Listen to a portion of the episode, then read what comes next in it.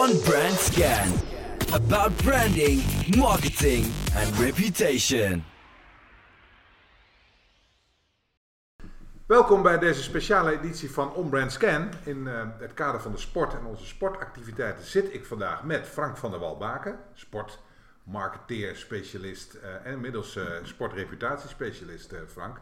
En Appelila, collega en sportliefhebber puur sang, maar die weet er ook al wat van in relatie tot communicatie. Dus vandaar deze speciale editie. Welkom heren.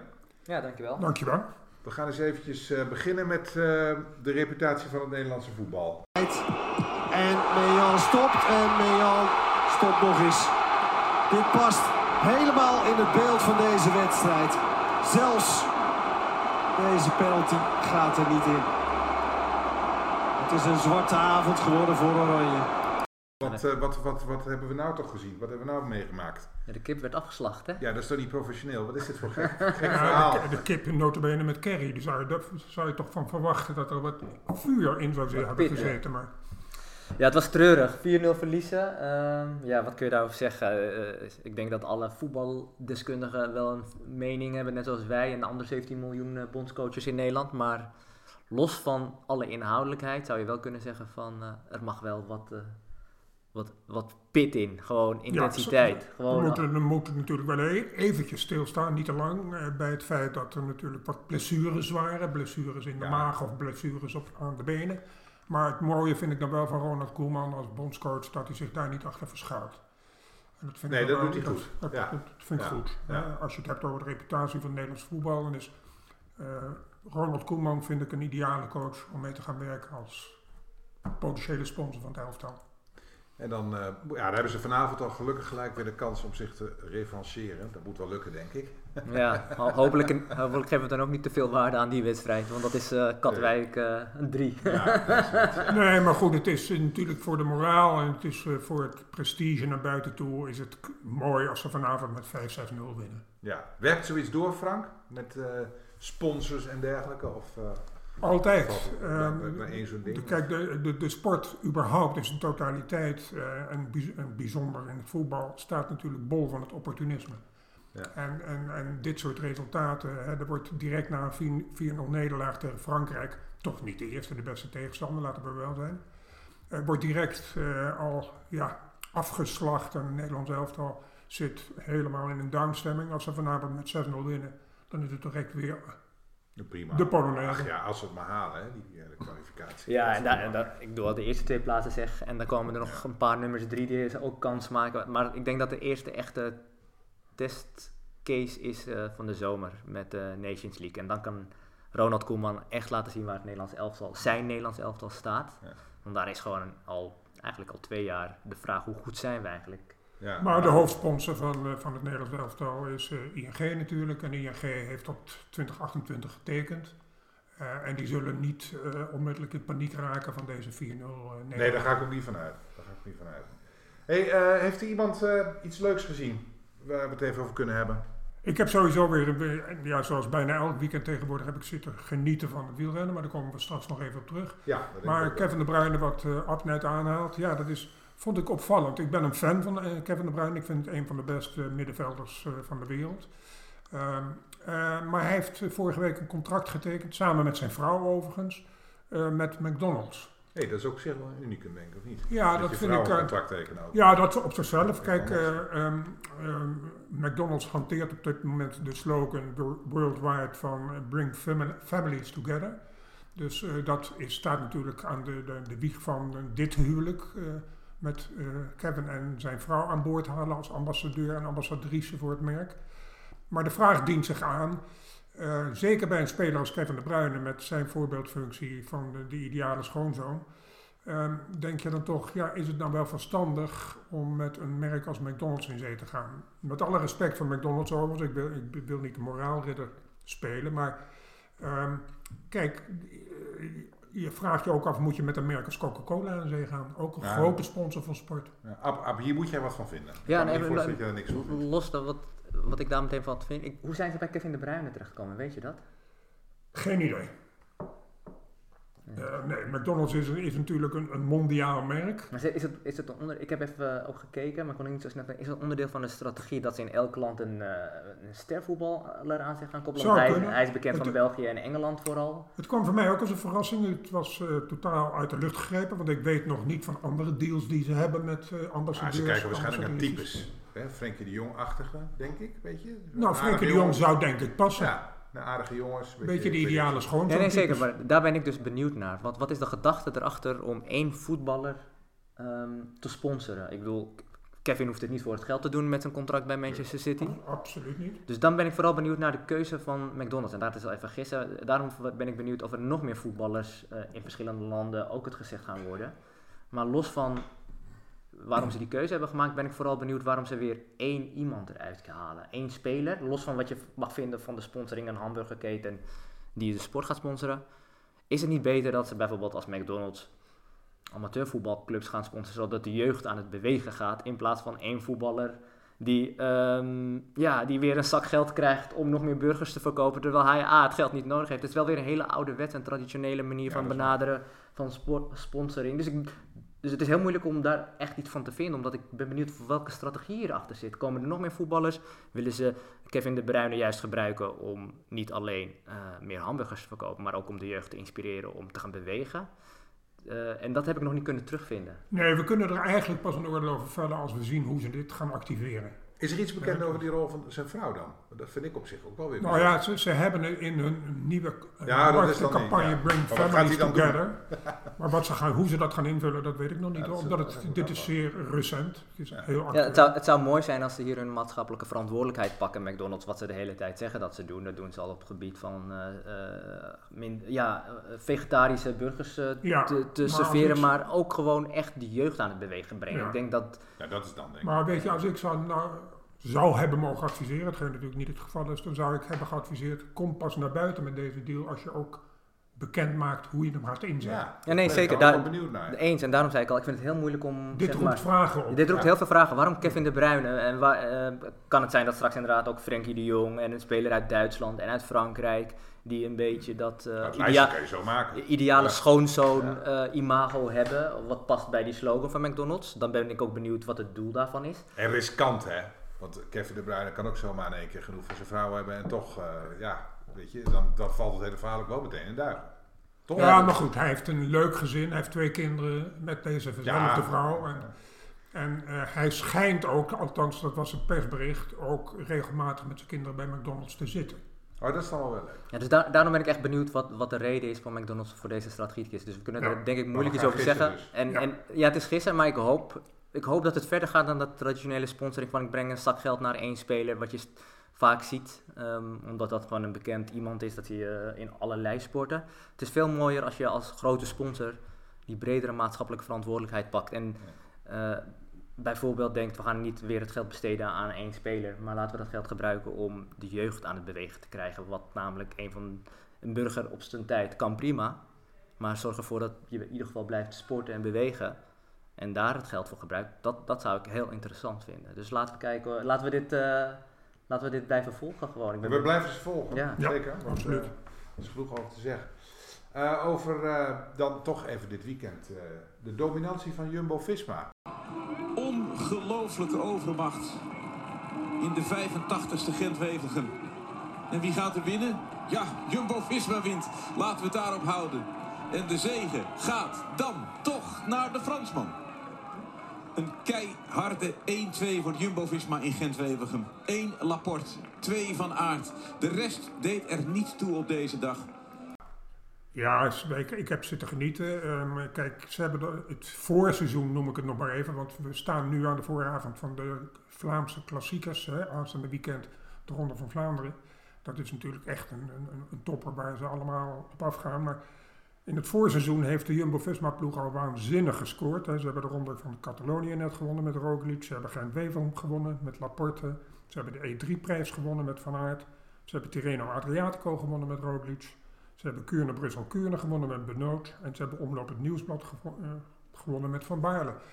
Dat zijn toch al een handjevol zeer mooie resultaten. Dit is, uh, Eh, het is een, eh, gezien de reputatie van Jumbo op dit moment die te lijden hebben onder een probleem, laten we zeggen, in de top van de familie van Eert. Ja, Ehm, zijn ze het compenseren? is het, een, is, nou, het is een onderwerp waar, waar we veel meer over zouden kunnen zeggen. En daar moeten we een- denk ik eens een keer een aparte podcast aan wijden. Want dit is- gaat veel dieper dan alleen even constateren dat ze goed presteren en dat er een probleem is.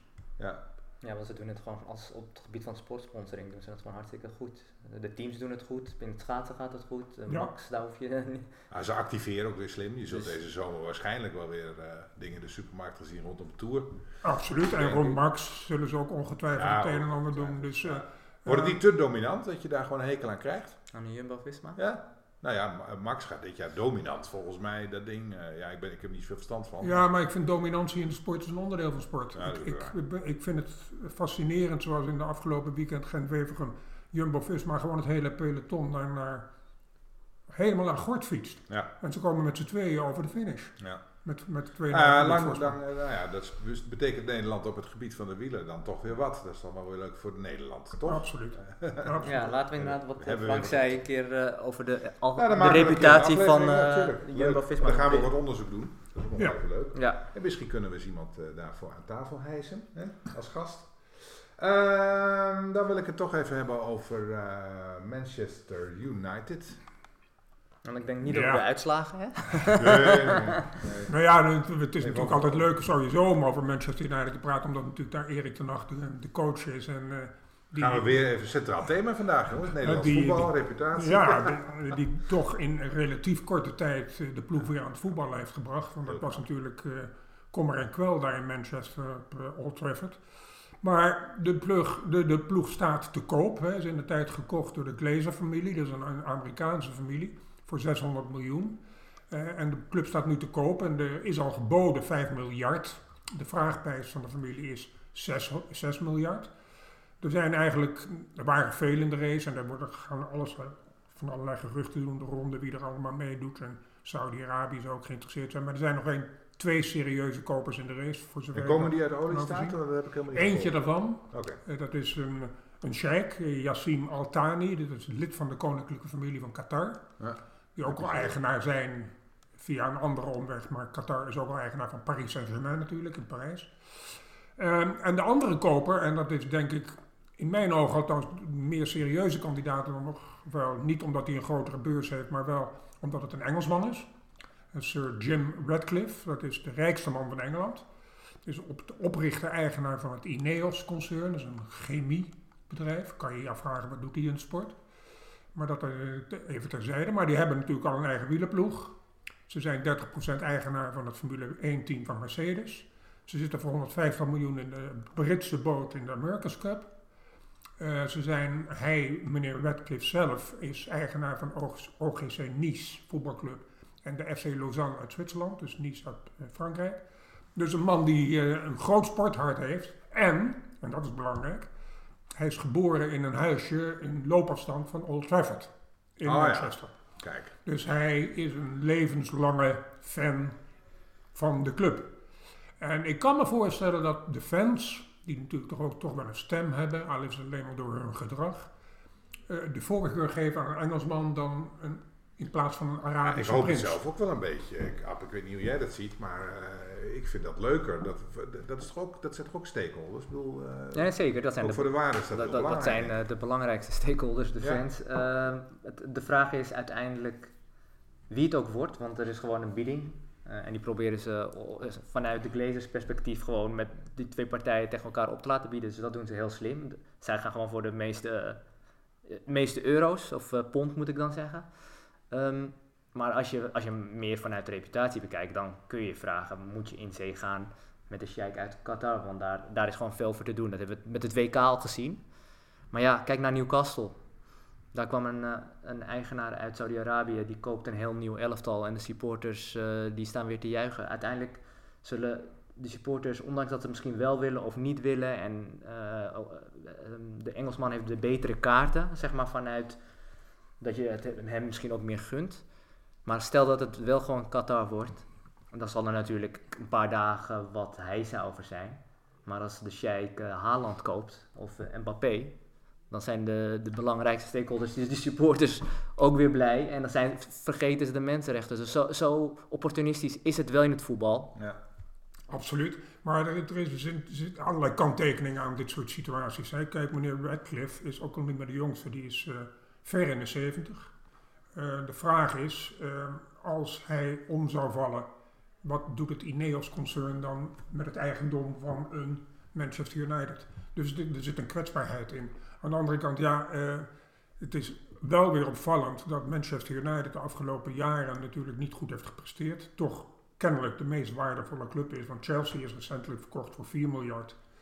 Ehm, dus dat is toch de reputatie van het verleden van zo'n club die de waarde ook bepaalt. En dat vind ik wel weer fascinerend. Hè. Eh, weliswaar, Erik ten Hag heeft de club nu weer aan het voetballen gebracht, echt, maar ze zijn nog niet echt in de race voor het landskampioenschap. Eh daar zal Manchester City, notabene uit dezelfde stad, eh, zal daar toch eh, nog vooralsnog het voortouw nemen voor het landskampioenschap in de strijd met Arsenal. Ehm, maar ik denk dat Manchester City op dit moment, als zij te koop zouden zijn, hypothetisch ges- gesproken, zouden absoluut niet in de buurt komen van die 6 miljard. Ja, dat blijft bijzonder, hè? Wat, Dat blijft absoluut wat, bijzonder. wat bepaalt die waarde? Want de Glazers hebben eh, Manchester toen gekocht voor 600 eh, miljoen euro. Nou, je hoort heel vaak van als investeerder verlies je alleen maar geld. Maar als dat straks 5 of 6 miljard oplevert, denk ik dat de Glazers eh, heel blij zijn.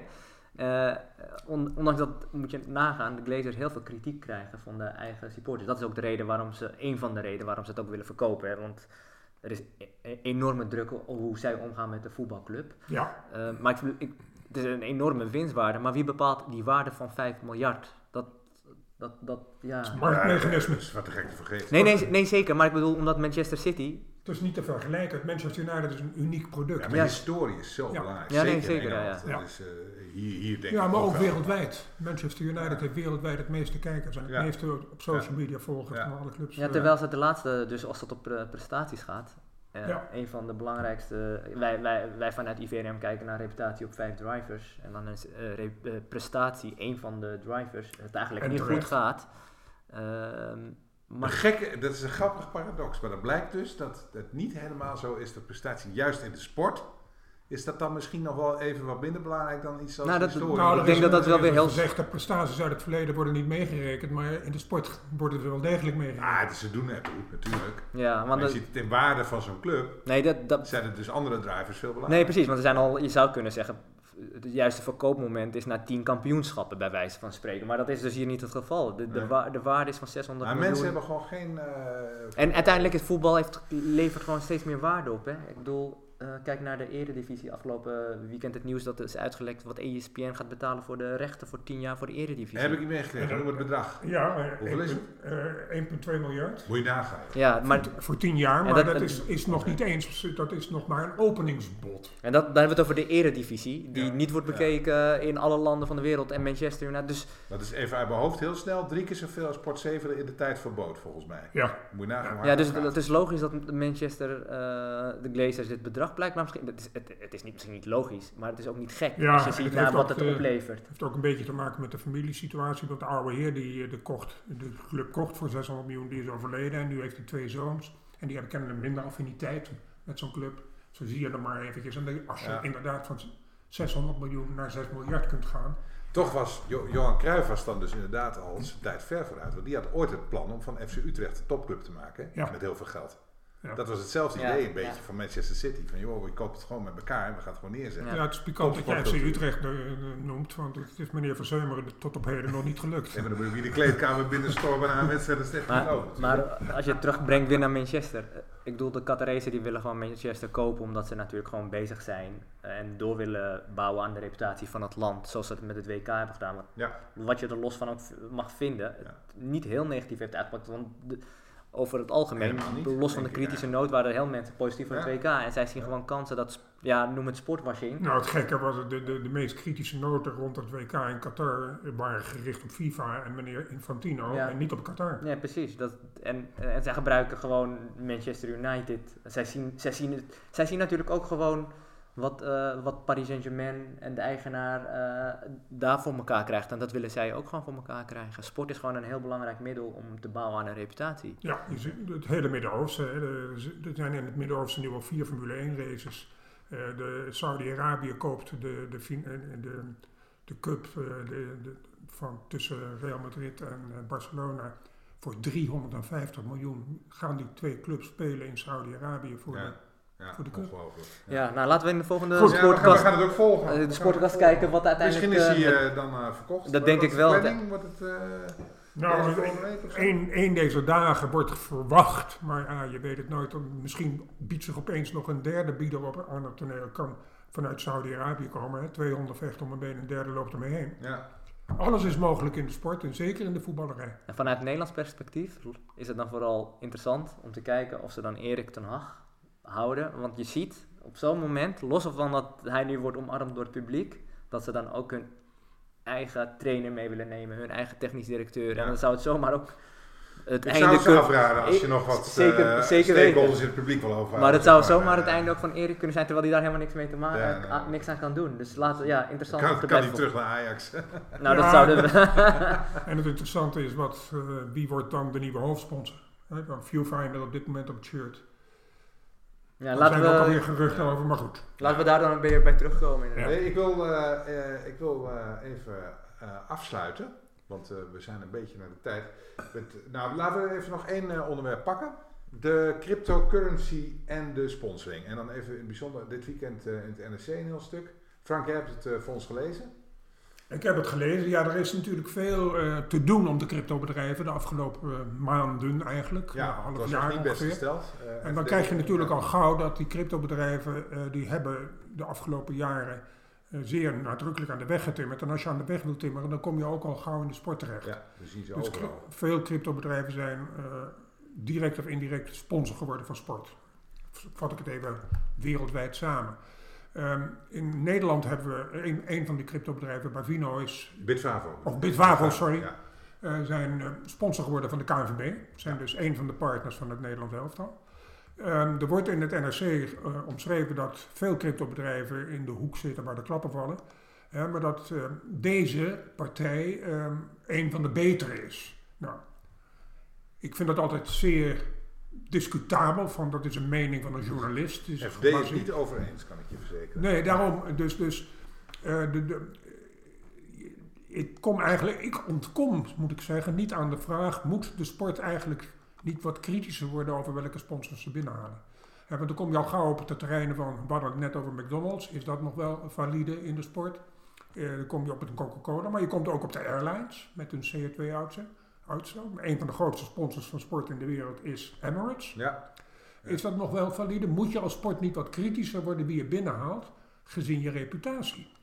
De sport moet weer meer werken aan hoe worden wij gepercipieerd in de markt? Hoe worden wij gepercipieerd met de partners die we aan boord halen? En dat vind ik een, een, een discussie waar je ook een hele podcast aan kan wijden. ja. ja. Maar datzelfde geldt natuurlijk ook nog eens, hebben we nog niet eens genoemd, voor gokbedrijven. Ja, daar, daar wou ik even naartoe. Aap, wat- heb jij er nog iets over te zeggen? Ja, ik vind dat. De gokbedrijven die we ook overal nu zien, hè, nog steeds. Dan heb je het over de gokbedrijf of de crypto? Want, Nou ja, je ziet crypto zie je dus heel veel. Ja. Nou, oké, dat is niet hetzelfde als gokken, denk ik. Maar, ja, het zijn twee absoluut verschillende. Het zijn twee verschillende Ja. ja. Ja. Ja. ja. de vraag is, eh, ze gebruiken natuurlijk om naamsbekendheid, maar ja, eh, wat is het, los van naamsbekendheid ben ik altijd benieuwd met wie je dan in zee gaat. Want als zo'n cryptobedrijf eh, eh, jongeren, ook weer jongeren zijn daar gevoelig voor, eh, stimuleert om te investeren in allerlei eh, munten, die dan eh, diep gaan dalen terwijl jongeren zelfs daar leningen voor afsluiten. Moet je dat dan als sponsor mee in zee gaan om de naamsbekendheid van dat soort partijen te vergroten? En wat ik me dan vooral afvraag om even niet bij de verslaving te brengen, maar echt puur bij crypto te houden. Crypto is natuurlijk ook gewoon een financieel product. Ja. En ik weet dat je bij veel financiële producten, als je daar reclame voor maakt, eh, allerlei regels hebt. Van eh, in het verleden behaalde resultaten bieden geen garantie voor de toekomst, et cetera. Misschien, die, ja, misschien moet je die veel strenger gaan hanteren, omdat die investeringen in crypto allerlei risico's eh, nemen. En, en dat zie je natuurlijk niet meteen als het, als het wordt ge- ge- gezien met een mooie voetbalclub of de KNVB waar veel mensen vertrouwen in hebben. Het is, een financieel, het is vooral een financieel product met heel veel haken en ogen. En daarin moeten ze denk ik ook hun rol pakken. Dus ik ben benieuwd hoe ze daarmee omgaan. Maar de sport heeft dat geld ook weer nodig. Dus, hè, Nou ja, kunt er ook niet zo kijk, zeggen, we, we- kunnen zonder meer vaststellen, er zijn altijd meer sponsorzoekenden dan dat er sponsors zijn. Ja. Eh, dus, dus ik kan me voorstellen dat de sport eh, aarzelt om nee te zeggen tegen een bedrijf waar wellicht een vraagtekentje bij staat. Dus ik begrijp dat wel. Aan de andere kant, eh, we leven in een wereld waarin in toenemende mate wordt gekeken. Eh, je wordt ook beoordeeld in wat voor gezelschap je verkeert. En ik vind dat de sport wel eens signalen zou mogen tonen dat ze meer denken aan de reputatie. Dat ze meer denken aan in wat voor gezelschap verkeren wij. Wat voor sponsors halen wij aan boord en wat zijn de doelstellingen van die sponsor. Ja, want als, ze- als, als, als voetbalclubs echt eh, het woord bij daad voegen, dus eh, veel voetbalclubs, niet alleen clubs, maar ook gewoon organisaties, die hebben allerlei waarden. Die staan voor een duurzamere planeet, voor eh, eh, mensenrechten, noem maar op. Als je echt het woord bij het daad voegt, dan zou je niet in zee gaan met een cryptobedrijf. Op dit moment zou ik dat ook Zou je dat, dan zou je dat gewoon niet doen. Maar ja, eh, veel eh, sp- ja, sp- sportclubs kijken weg omdat ze dat geld gewoon hard nodig hebben. En dan is het de- dat is gewoon een dilemma. Ehm, dus je kan, ook, je kunt daar ook een stelling in zetten. Maar ik denk dat omdat we zo moeten afronden, is het niet aan de partijen die niet sponsoren, die wel eh, de waarde omarmen om in sport te gaan stappen, zodat ze dat gat opvangen. Oké, we volgen zo. Want ik denk dat ik het niet helemaal met jullie eens ben. Maar dan wordt het een hele ingewikkelde discussie. Want ik ben er ook nog niet helemaal uit. Maar goed, laten we het daar maar mee. Laten we afsluiten met een leuk bericht. NOS Sport. Nou, dat was maar wat de laatste tijd. Tot en met bekentenissen die ik helemaal niet wilde horen van Tommy eh, bij eh, een of andere talkshow. Galit en Sophie. Eh, echt, oh ja, dat was. De biecht van Tom bij Galit en Sophie. Maar wie schetst mij niet helemaal verbazing? Jacqueline Smit is nu hoofd eh, NOS Sport voor een half jaar. Interim. Mediabestuurder Jacqueline Smit wordt interimhoofd van NOS Sport. Ze vervangt de hoofdredactie die opstapte na meldingen over grensoverschrijdend gedrag. Smit werkte eerder voor Microsoft Nederland en verschillende mediabedrijven. Dat eh, stemt mij eh, hoopvol. Ik vind het een hele goede keuze. Of jullie het kennen. Ik, ik ken haar niet, eh, maar ik vind het sowieso goed dat ze iemand van buiten halen. Ja, en niet van binnenuit. En een vrouw vind ik ook Ja. heel verstandig. En haar reputatie is goed. Al- alles wat je naleest over haar is, is plus. Dus ik ben zeer benieuwd, maar ik vind het een verstandige beslissing. Nou, ik heb nog met haar in het bestuur gezeten. Ik ken haar vrij goed. En ik kan jullie verzekeren, ik, volgens mij is het echt een hele goede keuze. Toen ik het las, vond ik het eigenlijk volkomen vanzelfsprekend. Toen dacht ik, oh ja, natuurlijk. Dat, je, dat ze daar nog niet eerder aan gedacht hebben. Nou, we gaan ook dat volgen. Nou, blijf ze- alles maar volgen. Hè? Ja, nee, ze heeft genoeg te doen ook. Ja, Ja. dat wel. Sport never dies, hè, dus eh Nee, daarom. Oké, heren, dank u wel. Ja, leuk. graag gedaan. Leuk. Leuk dat je luisterde naar deze eerste pilot van onze Sportcast. Daar gaan er zeker meer van volgen. Wat is dit een leuk onderwerp? Sport en reputatie. Volg ons, like, deel enzovoort. Die boodschap ken je wel. En eh, tot de volgende keer. Dag!